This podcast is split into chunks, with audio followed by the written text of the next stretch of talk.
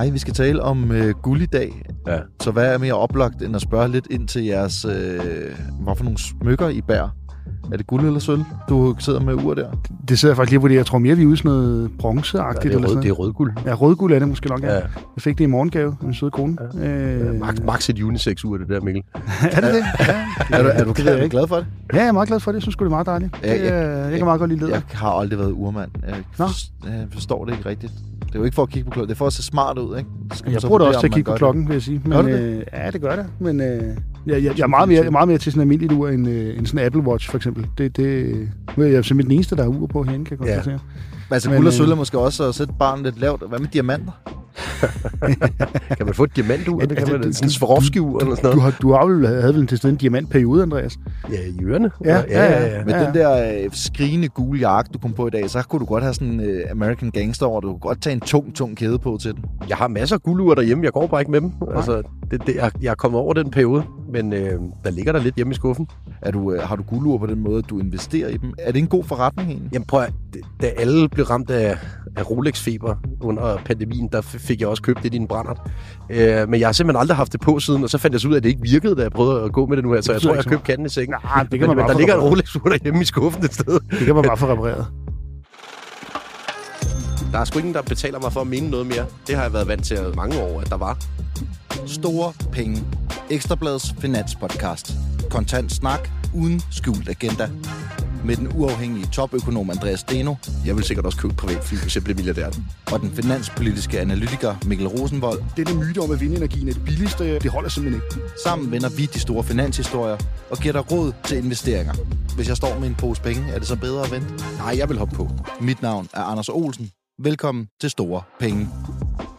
Mikkel, vi skal videre i teksten, og øh, vi starter lige på hårdt. Vinder Rusland kontrol med et eller flere oblaster i 2024? Nej, Andreas Steno, er det egentlig en god idé at eje guld? Lidt, ja. Så skal vi lige tale om, hvad der er sket siden sidst. Og noget af det, som øh, har fyldt meget i vores spalter, og som folk er rimelig meget øh, op at køre over, i hvert fald interesseret i at læse om, det er, at MobilePay de bliver nu droppet af flere og flere danske supermarkeder. Det gør de, fordi at supermarkederne synes, at det er for dyrt en service at have, og de får lidt til at lyde som om, at hvis vi skal have det, så skal vi sætte varen op på vores priser. Har MobilePay dummet sig her? Umiddelbart ja. Jeg, jeg er lidt overrasket over, at der er så mange, der reagerer på det, fordi altså jeg er med på, at hvis man kigger på data, kan man godt se, at MobilePay bliver brugt i butikker. Jeg, jeg ser det nærmest aldrig. Ej, det, altså, det er Apple Pay, ikke?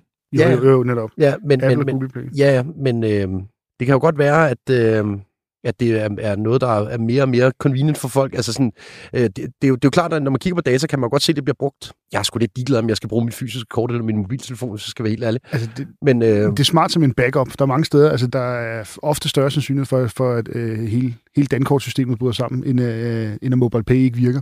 Man kan næsten altid få lov at overføre til et MobilePay-nummer. Så derfor Ja. er det meget smart mange steder som backup. Øh, så bliver det brugt, så bliver det jo brugt sådan i shawarma bar og sådan noget. Det er jo ikke rigtig integreret i kreditkortsystemet. Der er det jo Apple Pay og Google Pay, der overtager, hvis man gerne vil betale med sin telefon. Så det er lidt sådan en niche-case det Men her. jeg er fuldstændig øh, enig i din øh, analyse der. Altså, jeg tænkte også, da jeg læste det der, Nå, men det går så ud over de fem mennesker, der betaler med MobilePay. Altså, det ser det Ah, aldrig. det kan man da godt af og til. Øh, på stadion og sådan noget, hvis dankortautomaten ikke virker. Det, det sker relativt ofte op på, på, på Farm Park, øh, hvis man er nede og købe en, købe en, øh, købe en, kig, en, en kikkert eller et eller andet i, i den lokale der. Der, der, der er der også gerne mobile pay. Så ej, Ja. det findes. Vi kommer heller ikke udenom at skulle tale om Nvidia-regnskabet. Øh, det var voldsomt, de imponerede på alle fronter, og vi så så resultatet i går, børsdagen i går, øh, stiger 16,4 procent, 277 milliarder værdistigning, det største vi nogensinde har set på en dag. Hvad er der mere at sige, Andreas? der er det, jeg siger, at jeg har solgt den efter. Det er ikke, det er ikke engang løgn. Nu fik jeg nok. Øh, altså, det har selvfølgelig været positivt, men øh, jeg har simpelthen skibet den afsted. Jeg har lidt den der fornemmelse af, at øh, der var mange, der var lidt skeptiske over, om de rent faktisk kunne overgå forventningerne før regnskabet. Og øh, så gik der total FOMO-panik i den, efter at de rent faktisk leverede, ikke? Jo. Øh, så nu er jeg altså lige lidt ud af den, og det kan være, at det viser sig at være forkert, men øh, jeg kommer sikkert til at træde ind igen på et tidspunkt. Men samtidig har du så skrevet en klumme i Ekstrabladet, hvor du skriver, at ingen fatter potentialet for, hvor vildt AI er, så Nej. er det ikke bare en bølge, man skal være med på? Jo, jo, jo. Altså, og derfor så vil jeg også gerne understrege, at det er kortsigtet at lige gå ud af den, fordi jeg synes, hysteriet er blevet lidt for voldsomt. Hvad pointen med den der artikel i Ekstrabladet er, det er jo, at hver gang, at vi kommer frem til et regnskab for Nvidia, så får vi hundredvis af spørgsmål øh, fra vores kunder i vores analysebæks, som siger, de kan ikke forstå, hvem der er, der køber alle de her produkter af Nvidia, at det går så stærkt. Og der bliver man bare nødt til at sige, at det er hele verden, der gør det. Mm. Også, øh, også omkring bordet. Altså det er alle Next up, uh, Rivian og Lucid, uh, to amerikanske Tesla-konkurrenter, de har aflagt regnskab. Der er ikke helt lige så meget gang i den, som der er hos de helt store. Er der overhovedet nogle konkurrenter til BYD og Tesla på det elbilmarked, Mikkel? Ja, ja, der, der er jo masser, der er også flere af de øh, klassiske europæiske og amerikanske bilfabrikanter. Men, men nej, på, på lang sigt, der er det kineserne og Tesla, der sidder på det her marked. Og det vil være et spørgsmål om, hvordan mange af de andre virksomheder bliver, enten bliver underleverandører eller laver komponenter, som kan få Tesla software, som vi har talt om i dem. Det vil samles omkring de her store firmaer, som kan samle alt den data, de skal bygge på. Og, og det, der er pudsigt ved Rivian og Lucid, de her to amerikanske spillere, det er jo, de, de kan simpelthen ikke få deres produktion ud af starthullerne. Altså, og det, det, det er set før. I jo kæmpet Tesla lidt med det samme, når vi går en række år tilbage. Det er nemmere sagt end gjort, det der med at få en bilproduktion op at stå. Og så noget andet, der virkelig har optaget Ekstrabladets læsere, det er nemlig historien om, at øh, vi kommer til at se endnu flere prisfald på fødevarer i butikkerne.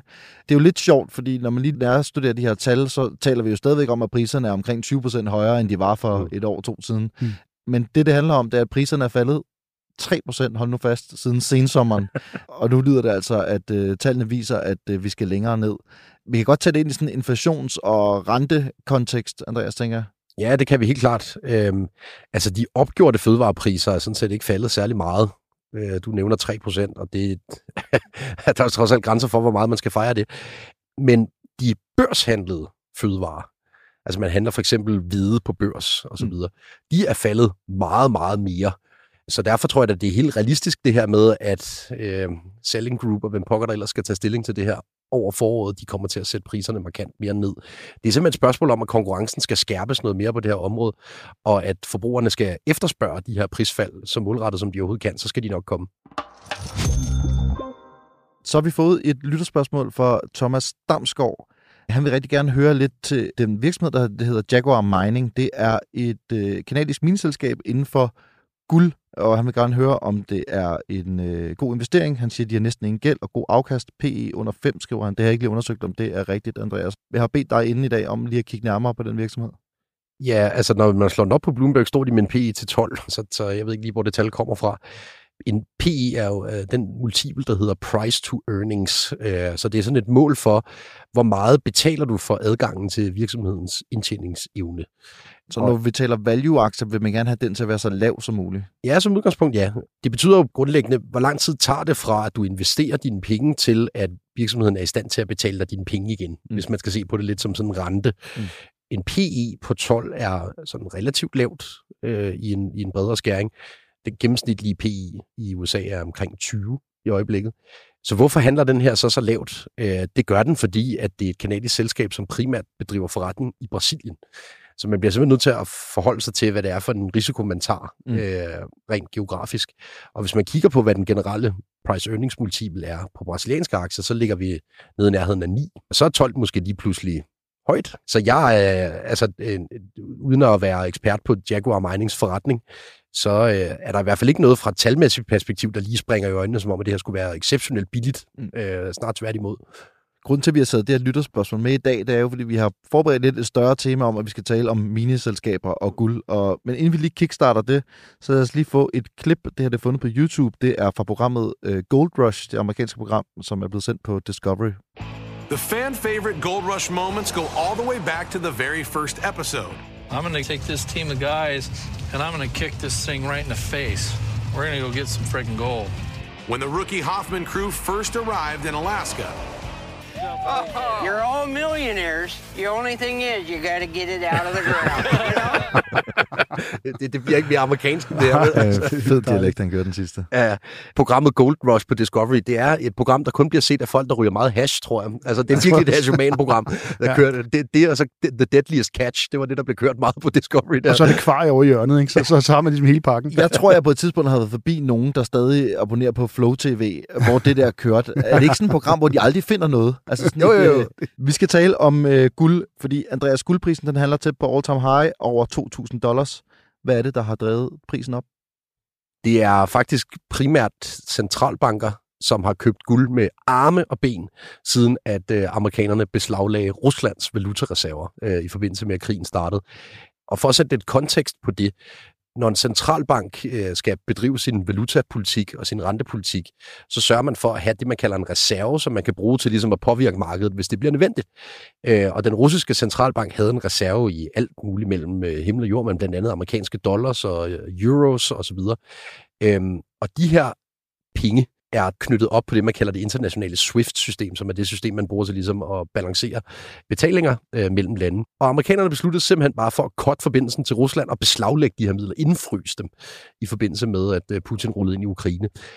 Og det første, der skete efter det, det var selvfølgelig, at man satte sig ned i centralbanken i Beijing og øh, tog en beslutning om, hvad betyder det så for vores risiko for, at amerikanerne gør det samme med vores penge.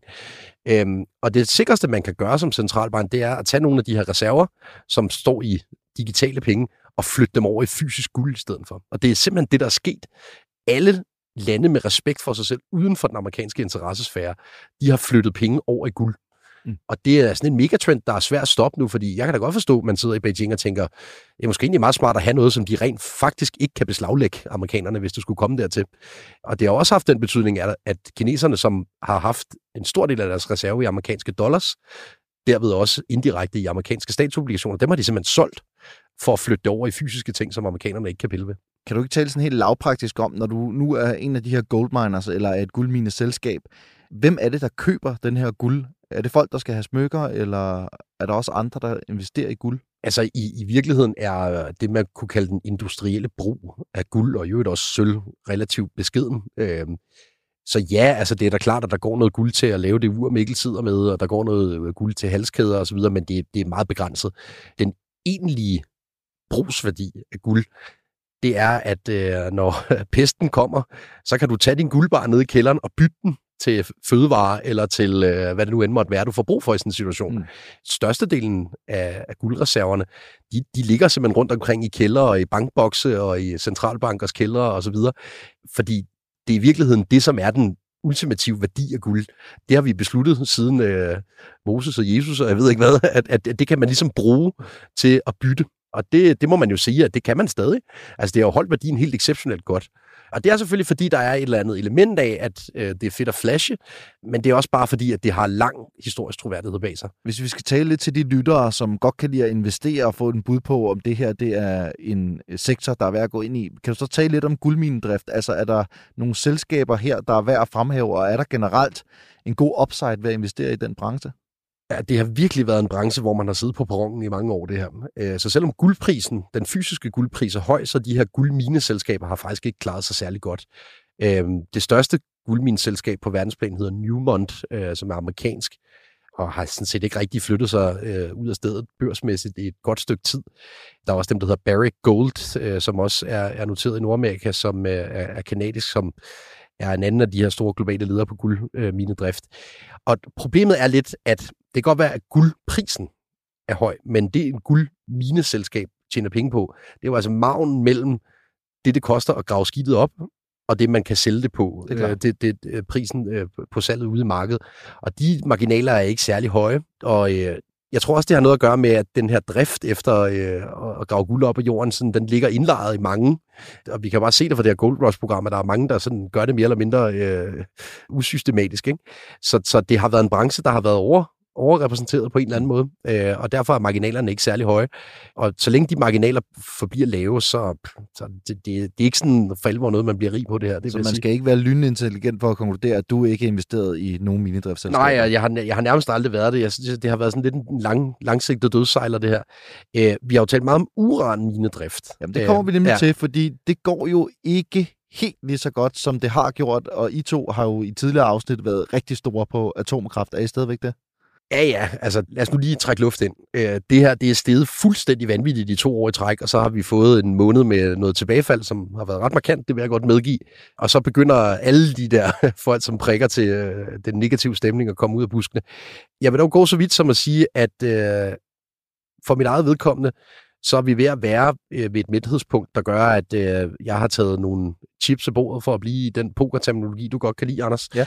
Så min position i, øh, i Sprott er, er mindre, end hvad den var øh, fra starten af året. Så jeg har brugt det her tilbagefald til at sælge lidt ud. Og gentag lige, hvad er Sprott? Sprott er en øh, ETF, der investerer i uran. Ja. Så decideret i uran, og ikke i uran-mineselskaber. Det største selskab inden for minedrift er, er det mest kendte, er nok Cameco, øh, som også beriger øh, i Kanada, som også har fået stryg. Og den handler i øvrigt med en PI klart over 30, øh, altså så en meget, meget højere multiple end, øh, end det mineselskab, vi nævnte inden for guld, øh, som hedder Jaguar. Så øh, på nogle af de her opgørelser over, er det dyrt eller billigt at købe ind i uran lige nu, så begynder det skulle at se lidt peberet ud. Mm. Det, det er jeg nødt til at indrømme. Og hvis vi lige skal runde den af, nu har vi talt guld, vi har talt uran. Hvis vi lige skal tale om sådan andre råvarer, metaller, er der så noget, hvor I ser et, et stort potentiale her og nu? Det er ikke gået så godt i 2023. Nej, det kommer lidt an på, hvilken, hvilke makrobevægelser man tror på. Hvis man tror på, at Kina er på vej, øh, på vej fremad igen, det hele deres industriproduktion, hvis man tror på, at vi er på vej mod lidt bedre tider i USA og Europa, jamen, så er der mange af de her klassiske industrimetaller, for eksempel kover, som, som sagtens kan kigge ind, kan kigge ind i en, øh, en rigtig god situation i år. Øh, og det, det, det tror jeg selv meget på. Jeg tror, de rentenedsættelser, vi har set i Kina, og, og, og generelt billedet i Kina bliver mere positivt her i 2024, og så skal der altså bare bankes nogle metaller igennem. Øh, jeg ved også, Andreas, du kigger meget på, på, på naturgas i øjeblikket. Jeg har i hvert fald købt øh, naturgas, og naturgas har været øh, skilsmisse-trade nummer et i 2023. Det har virkelig fået nogle stryg. øh, det er faldet ja, 30-40 procent øh, på et år, øh, fra i øvrigt kæmpe fald i 22 også. Så øh, det er sådan en, øh, der, der er virkelig value øh, for pengene der, hvis man, øh, hvis man har lidt, ja, lidt evne til at kunne sidde igennem noget modvind og så videre. Øh, jeg, jeg lover ikke, at det kommer til at stige forløbet, men det kan simpelthen ikke ligge på de prisniveauer, vi er på lige nu ret længe, fordi så går halvdelen af branchen konkurs. Så priserne er så lave, at langt de fleste, der udvinder naturgas, de øh, effektivt ikke kan drive en forretning med, med positivt tal på bunden. Og der kan jeg også godt lide din humblebrag, lidt evne til at sidde igennem modvind. Altså der taler du bare, hvis du har penge nok til at tabe nogen Ja. først. Så, Ja, er, det, det det var din pæne udlægning af Ja. ja. det. Så skal vi til det andet store tema, og du får du lov at tale meget mere, Mikkel, fordi vi skal tale om Ukraine og Rusland. Men inden vi gør det, så skal jeg lige introducere først en klumme, du har lavet i Ekstrabladet. Vi har været lidt inde på det. I har været i et afsnit, hvor jeg ikke var. Du skriver, at Putin han rablede i det her interview med Tucker Carlson, som var den heldige mand, der fik lov at interviewe ham, og kalder Tucker Carlson en lallende amatør. Og du siger blandt andet i den her klumme, at enten så har Tucker Carlson lige før interviewet fået at vide, at Putin har en legemorder siddende hjemme hos hans kone i Florida, eller også så er han bare en lallende amatør, der får spildt muligheden for at gennemføre et historisk interview med en af verdens store ledere. Det skabte lidt virak, blandt andet øh, hos øh, en af vores øh, trofaste læsere, Claus Evald. Claus Evald, han har skrevet en mail på baggrund af den her klumme til os. Nu læser jeg bare lynhurtigt op, så det ikke tager for lang tid. Men han skriver, kære Mikkel, inden du koger over i selvfed med over at være Guds udvalgte i journaliststanden, så kan jeg fortælle dig, at du blot fortsætter rablerierne sammen med dine mainstream-kollegaer. Et kvalificeret gæt er, at alle jeres anmeldelser har været skrevet før interviewet. Virkeligheden er, at du kan opfatte Tucker Carlson som the lone Rider ud i at forvalte det journalistiske métier, mens du til sammenligning er en skolebladskribent med ansvar for bagsidens oplysninger om kommende arrangementer. Din hensyngende 8-siders avis, det som min, har på en god dag oplæst oplagstal på 30-40.000 eksemplarer. Til sammenligning har Tucker netop passeret næsten 100 millioner seere. Så de sure sig i reven. Din opfattelse af, om nogen er en god interviewer, og hvem der fejler med et brag, kan du ud i spejlet spørge dig selv om. Og lad mig i øvrigt spå, at når mediestøtten forsvinder, så er der sikkert en og anden redaktør inden for en frivillig organisation, der kan bruge dig til lidt coaching. Der kan du så fortælle om dine fortræffeligheder, og ikke mindst dit læsertække, mens vi andre altså har kigget derud. Det er virkelig, virkelig godt burn. Det fede ved det her er, at jeg har jo så ragt ud til Claus Evald og spurgt, om øh, han har lyst til at uddybe det, om vi kan have en øh, lidt mere sofistikeret snak, nu ser det det ikke går, nej, om den her klumme, og hvorfor han mener, at Tucker Carlson har fat i den lange ende i det Mm. her interview med Putin. Så jeg synes lige, vi skal give ham et kald. Jeg sætter mig klar med nogle popcorn herovre i hjørnet. Det er Claus Evald. Hej Claus Evald, du taler med Anders Olsen. Dag. Hej. Øh, Claus, bare lige for at introducere dig. Du er øh, forsvarsadvokat til daglig. Ja, Ja, ja, ja. og så er du klumskribent på noget, der hedder 24 Nyt, som er dit eget site. Er det ikke rigtigt forstået? Nej, det er det ikke. Altså, Okay. jeg, jeg er en af flere klummeskribenter. Jeg har min egen blog. Ja, den får gas, har jeg kunne se. Jeg har lige læst noget af det, du har skrevet. Men lad os lige starte, øh, Claus, fordi at øh, grunden til, at vi kom i dialog, det var fordi, du skrev en kommentar til Mikkel Rosenvolds klumme. Mikkel sidder også med i studiet. I kan lige sige hej. Hej Claus. Hej, hej Mikkel. Mhm. Godt ord igen. Kan vi ikke lige starte med, hvorfor er det helt grundlæggende, at du er enig i øh, det, Mikkel skriver i hans klumme? Altså, man kan jo ikke som seriøs øh, klummeskribent, øh, synes jeg, tillade sig at skrive, at øh, Tucker Carlson er en lallende amatør. Tucker Carlson, han er pt. nok den mest øh, ja, på, på, på højre side af den politiske skala fætterede journalist overhovedet. Han er den mest øh, omtalte, hvis man går ud og googler ham. Mm. Mm. Så, så øh, set i det lys, så, så synes jeg, det, det er useriøst. Jeg kan godt, godt lige tænke mig at spørge dig her allerede til at starte med, at det er et kvalitetssempel i sig selv, at der er mange, der ser det, man laver? Altså gør det, Nej. at... og Det, er bare, det, er bare, det lyder bare lidt på din argumentation som om, at, at det er selvfølgelig godt, og selvfølgelig skal folk lytte til det, fordi at det er der mange, der gør. Men det, er det sådan, jeg skal Nej, forstå? men Prøv, ja, prøv at høre. Øh, I, I den vestlige verden i dag, der har vi på den ene side mainstream, som er øh, det, der udgøres af de dominerende medier, som jo har nogle narrativer. Øh, det, gælder, det gælder Ukrainekrigen, det gælder, det gælder vaccine, det gælder migration og hvad ved jeg. Og så på den anden side, så har man haft i USA øh, Fox News som nok det ledende øh, konservative medie, hvor Tucker Carlson han var stjernen. Ikke? Og, og øh, der er han ikke længere, og det vil jeg ikke trætte hverken dig Nej. eller andre lyttere med. Hvorfor? Nej. Men, men han er i hvert fald en meget kontroversiel person, men til gengæld er han meget, synes jeg, savlig.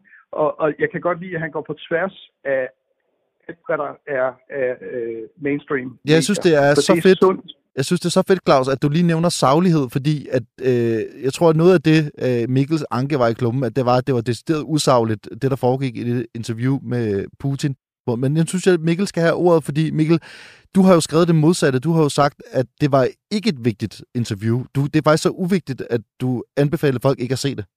Ja, ja, det gjorde jeg, fordi jeg synes, det var dårligt udført. Jeg, jeg giver sådan set Claus ret i, at det var det, det er rigtig sundt at tage over og tale med Putin. Det skal man også. Jeg savnede bare for det første, at han afbrød Putin i de her øh, 20-25 minutter, hvor han rapplede løs om, om, om russisk historie, og at Polen havde startet 2. verdenskrig og alle mulige andre rablerier.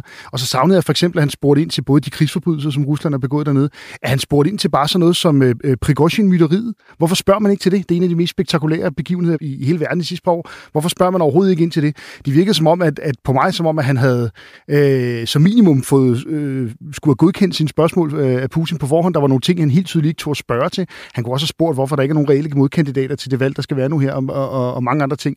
Og så synes jeg, når, når, når, når, man, når man hylder Tucker Carlson for at være dygtig journalist, så, så, så, så er man også nødt til at se på nogle af de der videoer, han har blameret sig selv med efterfølgende, hvor han render rundt i den, i den øh, både i metroen nede i supermarkedet, og er fuldstændig øh, overvældet over, at man kan sætte en tiger i en, øh, i en indkøbsvogn. Jeg er ikke helt enig. Jeg kunne godt tænke mig, mås- måske bare lige afslutningsvis, Claus, at høre dig til. Synes du ikke, der er nogle spørgsmål, der manglede i det her interview?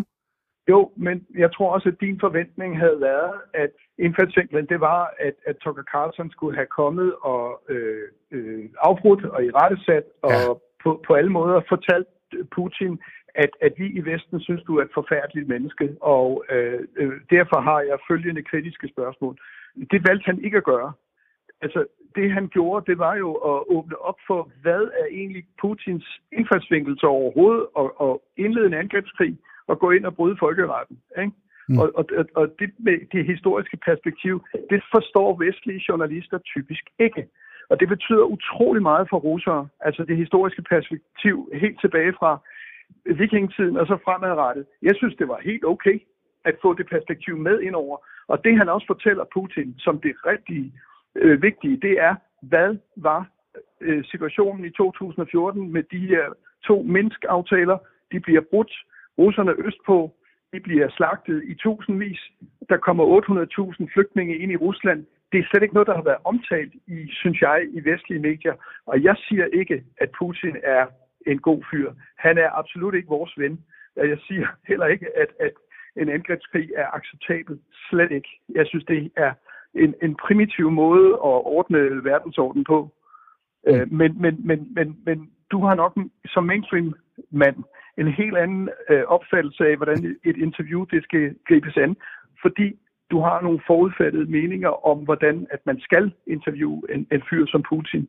Ja, ja, det, det, det bliver vi helt tydeligt ikke enige om, Claus. Men øh, jeg synes i hvert fald, det var vigtigt, at du lige skulle lov at komme til ord. Jeg skal lige ja. Ja. høre dig til, til allersidst, Claus. Det er fordi, jeg bliver jo også lidt ramt på min stolthed med nogle af de der tal, du slynger om dig, fordi øh, du, Ja. skriver jo, du skriver jo, at vores øh, avis, den øh, ud fra har været øh, solgt 300.000 eksemplarer øh, på daglig basis nu, øh, sælger en tiende del, cirka, cirka 30.000, mens at øh, Tucker Carlson bliver set af over 100 millioner. Øh, hvor læste du egentlig øh, klummen henne, da du svarede på den klumme? Læste du den i den Jeg trygte læste avis? den jo på jeres, jeg læste den selvfølgelig på, på, på jeres øh, på jeres internetside på eb.dk. Ja, okay, men jeg, jeg troede Og nemlig bare lige for en kort stund, du havde glemt internettet. Der havde vi 7,1 milliarder visninger i 2023 nemlig. ja, ja, Så det var lidt mere ja. end Tucker Carlson jo. Det, det ved jeg godt, Ja. ja. og jeg havde også forventet, at den ville komme fra din side, men du skal vide, i, i, i de trygte eksemplarer, tak, der var det 300.000 for, for en generation siden, altså for 30 år siden. Jeg, Ja. ja. I, I tjener forhåbentlig penge. Jeg tror, det har mere at gøre med folks vaner end med journalistikken. Det bilder jeg mig selv ind i hvert fald. Jeg skal lige høre dig til aller, aller sidst, Claus. Hvor mange visninger har I egentlig på 24 Nyt? Ved du hvad? Det skal jeg ikke kunne svare dig på. Nå, okay. Det er ikke noget, jeg går specielt meget. Nej, du skal vide en ting. Det, lad mig det øh, være, mit sidste ord. Når jeg skriver en klumme, så skriver jeg sådan set øh, mest af alt for mig selv. Øh, øh, hvor mange der måtte læse, eller hvor mange der måtte like. Ja, selvfølgelig er det meget rart, men jeg har brug for at få min politiske baksille ud, og så kan folk være enige eller uenige. Det, der er vigtigt for mig, det er budskabet, og det at være savlig og kunne redegøre for, hvor har jeg mine kilder fra. Claus, jeg vil gerne lige byde ind for studiet her også. Jeg hedder Andreas, og, og, og sige til dig, at øh, jeg synes, det ville være fint, hvis vi en gang om måneden må ringe dig op, så du kan skælde lidt ud på vores mainstream-vinkler. Jeg, jeg, er selv meget, øh, jeg er selv meget imod at blive kaldt mainstream, nemlig, og, og hvis ikke du kender min historik, så bliver jeg hældt ud af en stor nordisk bank for at være vaccinekritisk. Øh, så, så vi prøver i hvert fald at være lidt mindre mainstream end den gennemsnitlige Ved du er en smuk mand. Du er en meget smuk mand, det kan jeg høre. Claus, vi takker af for nu. Mikkel, vi skal tale øh, Ukraine og Rusland. Øh, kan vi ikke lige få en status på krigen lige nu? Det virker som om, at øh, Rusland gør en lille smule fremskridt. Det gør de. Rusland har overtaget den by, der hedder Avdivka, og det er en lille bitte ukrainsk by, så det er sådan mest af symbolsk betydning, og er, er helt sikkert vigtigt for, for, for hele Putin-styret frem mod det valg, der kommer her om et par uger. Det, der sådan er, er, er de overordnede trends dernede, det er jo, at, at frontlinjen har stået relativt stille i en lang periode. Ukraine har haft en strategi om at bløde Rusland ud. Altså, Rusland skulle tage så mange tab, at på et eller andet tidspunkt, så ville den russiske befolkning blive træt af det. Det er bare ikke sket. Øh, Rusland har mistet 150.000 mand, der er døde, øh, og over 200.000 såret. Øh, men russerne er ligeglade, fordi det er minoriteter primært, de sender ind i det. Altså, øh, Ukraines krig foregår ikke mod øh, Boris og Ivan, den foregår mod Mahmoud og Mohammed, øh, for, for, for at sige det sådan lidt, lidt populært. Så der, hvor krigen står lige i øjeblikket, det er, at vi i Vesten er i et kæmpemæssigt dilemma, fordi vi kan måske blive enige om at sende nogle penge og våben derover, øh, men det kan russerne jo sagtens matche. Øh, de kan få masser af kinesiske og nordkoreanske våben. Øh, og på et eller andet tidspunkt, så begynder ukrainerne, i stedet for at efterspørge granater og missiler og våben og tanks, så begynder de at efterspørge mænd, og de begynder at løbe tør for mænd og kvinder. Det, øh, det kan vi simpelthen ikke levere dem. Hvis vi kigger lidt på Ukraine, så ja. har der også sket noget i forhold til deres militær, fordi de har skiftet mm. herrchef. Han hed før Valeri Solushny, og han hedder nu Alexander Syrsky. Hvad er det et tegn på, at man midt i en krig er nødt til at skifte øh, personen, der leder det? Det er et tegn på, at Zelensky og Zelensky, som er præsident, øh, overhovedet ikke kunne sammen og havde vidt forskellige visioner for, hvordan krigen skulle føres. Zelensky var, var, var, har været meget berømmet og stået, stået bag mange af de her kontraoffensiver, de lavede i 2022. Øh, men han er mere og mere slået ind på en kurs, der hedder, at lige nu har vi ikke, har Ukraine ikke midlerne til at angribe russerne, så derfor skal vi prøve at forsvare os så godt som muligt og, og tabe så få mænd som muligt, mens vi dræber så mange russiske mænd som overhovedet muligt. Øh, det har Zelensky ikke været interesseret i. Han tænker mere politisk. Han tænker mere på, at han er nødt til at kunne fremvise et eller andet, der genererer noget håb i Vesten. Øh, fordi det er for længe siden, vi har set en stor ukrainsk sejr, vi har kunne fejre. Øh, når der kommer ukrainske sejre, så medfører det som regel en masse donationer, og det har Zelensky brug for. Så derfor, det, det tror jeg er den grundlæggende uenighed, der har været mellem de to, og derfor har han så også sat Sirski ind, som skal prøve at skabe en eller anden form for sejr i løbet af, af 2024. Så vi kommer til at se flere offensive operationer fra ukrainerne, øh, formentlig i løbet af sommersæsonen. Personligt er jeg ret skeptisk over for og succesmulighederne i det. Der var jo et stort anlagt pressemøde, eller doorstep, jeg ved ikke, hvad det blev kaldt, øh, med Mette Frederiksen, øh, der talte om Danmarks støtte til Ukraine, og vi har så garanteret vores støtte 10 år frem. Ja. Kan du ikke lige prøve at sætte det i sådan lidt større europæisk kontekst? Hvor ligger Danmark så i forhold til andre lande, i forhold til støtten til Ukraine? I, I den absolut høje ende, og det er også derfor, Mette Frederiksen er i Ukraine i dag, og, og, og selvfølgelig får en hel masse spotlight sammen med Zelensky. Øh, Danmark ligger, det, det er stort set kun nogle af Ukraines absolut nabolande, som Estland, Litauen og, øh, og Polen for eksempel, der ligger højere. Så Danmark øh, skubber virkelig på i Europa for den her udvikling. Danmark er også udover selv at bidrage, Mette Frederiksen også meget aktiv. Øh, der er selvfølgelig hele tiden sådan et lag om, at, at det her er en eller anden skjult jobansøgning for Mette Frederiksen. Det talte vi også lidt i sidste program. Det er det nok. Men jeg tror også, det er et helt ærligt ønske om at få investeret her, og samtidig også få investeret i det danske forsvar, så vi kan modgå de trusler her. Jeg, jeg har det sådan lidt, jeg synes, det er lidt upassende, at jeg sidder i en t-shirt, hvor der står Milk Cows, not taxpayers, når vi har den her diskussion her. Det er faktisk øh, for dem af jer, der måtte se vores videoklip. Det er ikke, øh, det, er- det, det er ikke myntet på det her. det er Nej, nej, nej, men altså, Danmark er jo et af de få lande, der hverken behøver at hæve skatten eller, øh, eller, eller låne penge for at finansiere det her. Der, der, der er masser af penge i statskassen at tage af, og grundlæggende så er Mette Frederiksen, øh, hvis man strammer lidt an, så kan man sige, det overskud, øh, statsoverskud Danmark havde i 2022-2023, som jeg har talt meget om, det har man grundlæggende bare valgt at forære Ukraine. Øh, det synes jeg egentlig er en meget sympatisk måde at gøre det Hvis på. vi tager sådan investeringsbriller på igen, dengang Putin han øh, begyndte sin invasion af Ukraine, der så vi nogle ret voldsomme øh, negative reaktioner på markederne. Nu, når Putin igen gør fremskridt, det er selvfølgelig ikke i samme boldgade, men ser vi reaktioner? Kan vi forvente at se reaktioner? Er der nogle brancher igen her, man kan spekulere i, vil klare sig bedre? altså råvaremarkedet har haft pilen rettet lidt opad øh, på grund af den her offensiv for Rusland. Og jeg tror godt garantere, at hvis vi lige pludselig får gang i historiefortællingen om, at Rusland er på vej mod Kiev igen, mm. så, så sker der noget. Det, det vil jeg lade Mikkel vurdere, om det overhovedet er et realistisk scenarie, men øh, vi kan huske, da de stod på, på dørtasken af at køre ind i Kiev, der, der er braget kornpriser og energipriser og alt muligt op. Ikke? Øhm, forløbig er det noget begrænset, hvad vi har af skade i markedet. Det tror jeg absolut ikke er realistisk, at Rusland skulle kunne køre mod Kiev. Øh, Ukraine har fået masser af våben, som, som, og de har også pænt pæn med våben i reserve.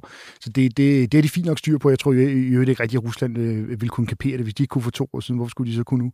Øh, de, det, det område, man talte meget om, da krigen startede, nemlig korn, som også steg meget i pris lige da krigen startede, det har man fået ret godt styr på efterhånden. Den russiske øh, Sortehavsflåde er i noget omfang sat ud af spil, og så har tyrkerne jo simpelthen bare overtaget kontrol. For når jeg taler om Sortehavet, er det fordi, det er der alle, alt det korn, der bliver produceret i Ukraine. Grunden til, at der er en gul bjælke i deres flag, er, at de producerer enormt meget korn. Det bliver sejlet ud via Sortehavet. Og der har man været bange for, at der skulle blive øh, forstyrrelser. Det har der også været.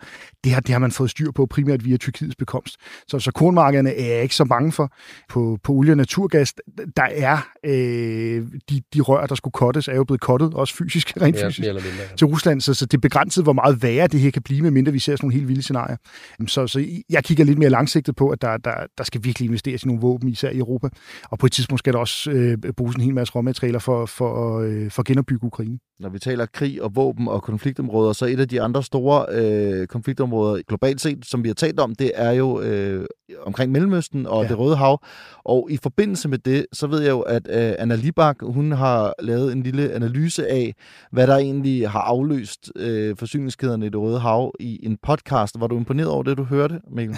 Nej, det var jeg ikke. Det, det, det er min ugens konkurs. Det, det er en podcast hos Martin Krasnik, hvor Anna Libak, som ellers ved rigtig meget om internationale forhold, synes jeg drager en noget, noget underlig konklusion. Hun, hun har læst, at transporten af varer øh, på tog fra Kina øh, igennem Rusland er steget markant de sidste par år, øh, og især også de sidste par måneder. Og det er fuldstændig korrekt. Det skyldes for det første, at, at, at Kina øh, transporterer en masse varer til Rusland, som Rusland før han købte i Europa. Øh, så, så det er helt naturligt, der foregår mere transport den vej op igennem Centralasien. Øh, det er også rigtigt, at det er steget i de sidste par måneder efter al balladen nede i Rødhavet, men det er altså ikke sådan, at alle de skibe, der plejer sig igennem Suezkanalen, nu bare bliver læsset op på nogle tog i Kina, og så kører de ind igennem Rusland. Det, det er simpelthen ikke det, der foregår. Anna Libaks pointe er, er sådan en eller anden global forbindelse mellem Ukraine, Israel, Gaza, alle de her konflikter, at det virkelig er kineserne, der står bag det hele.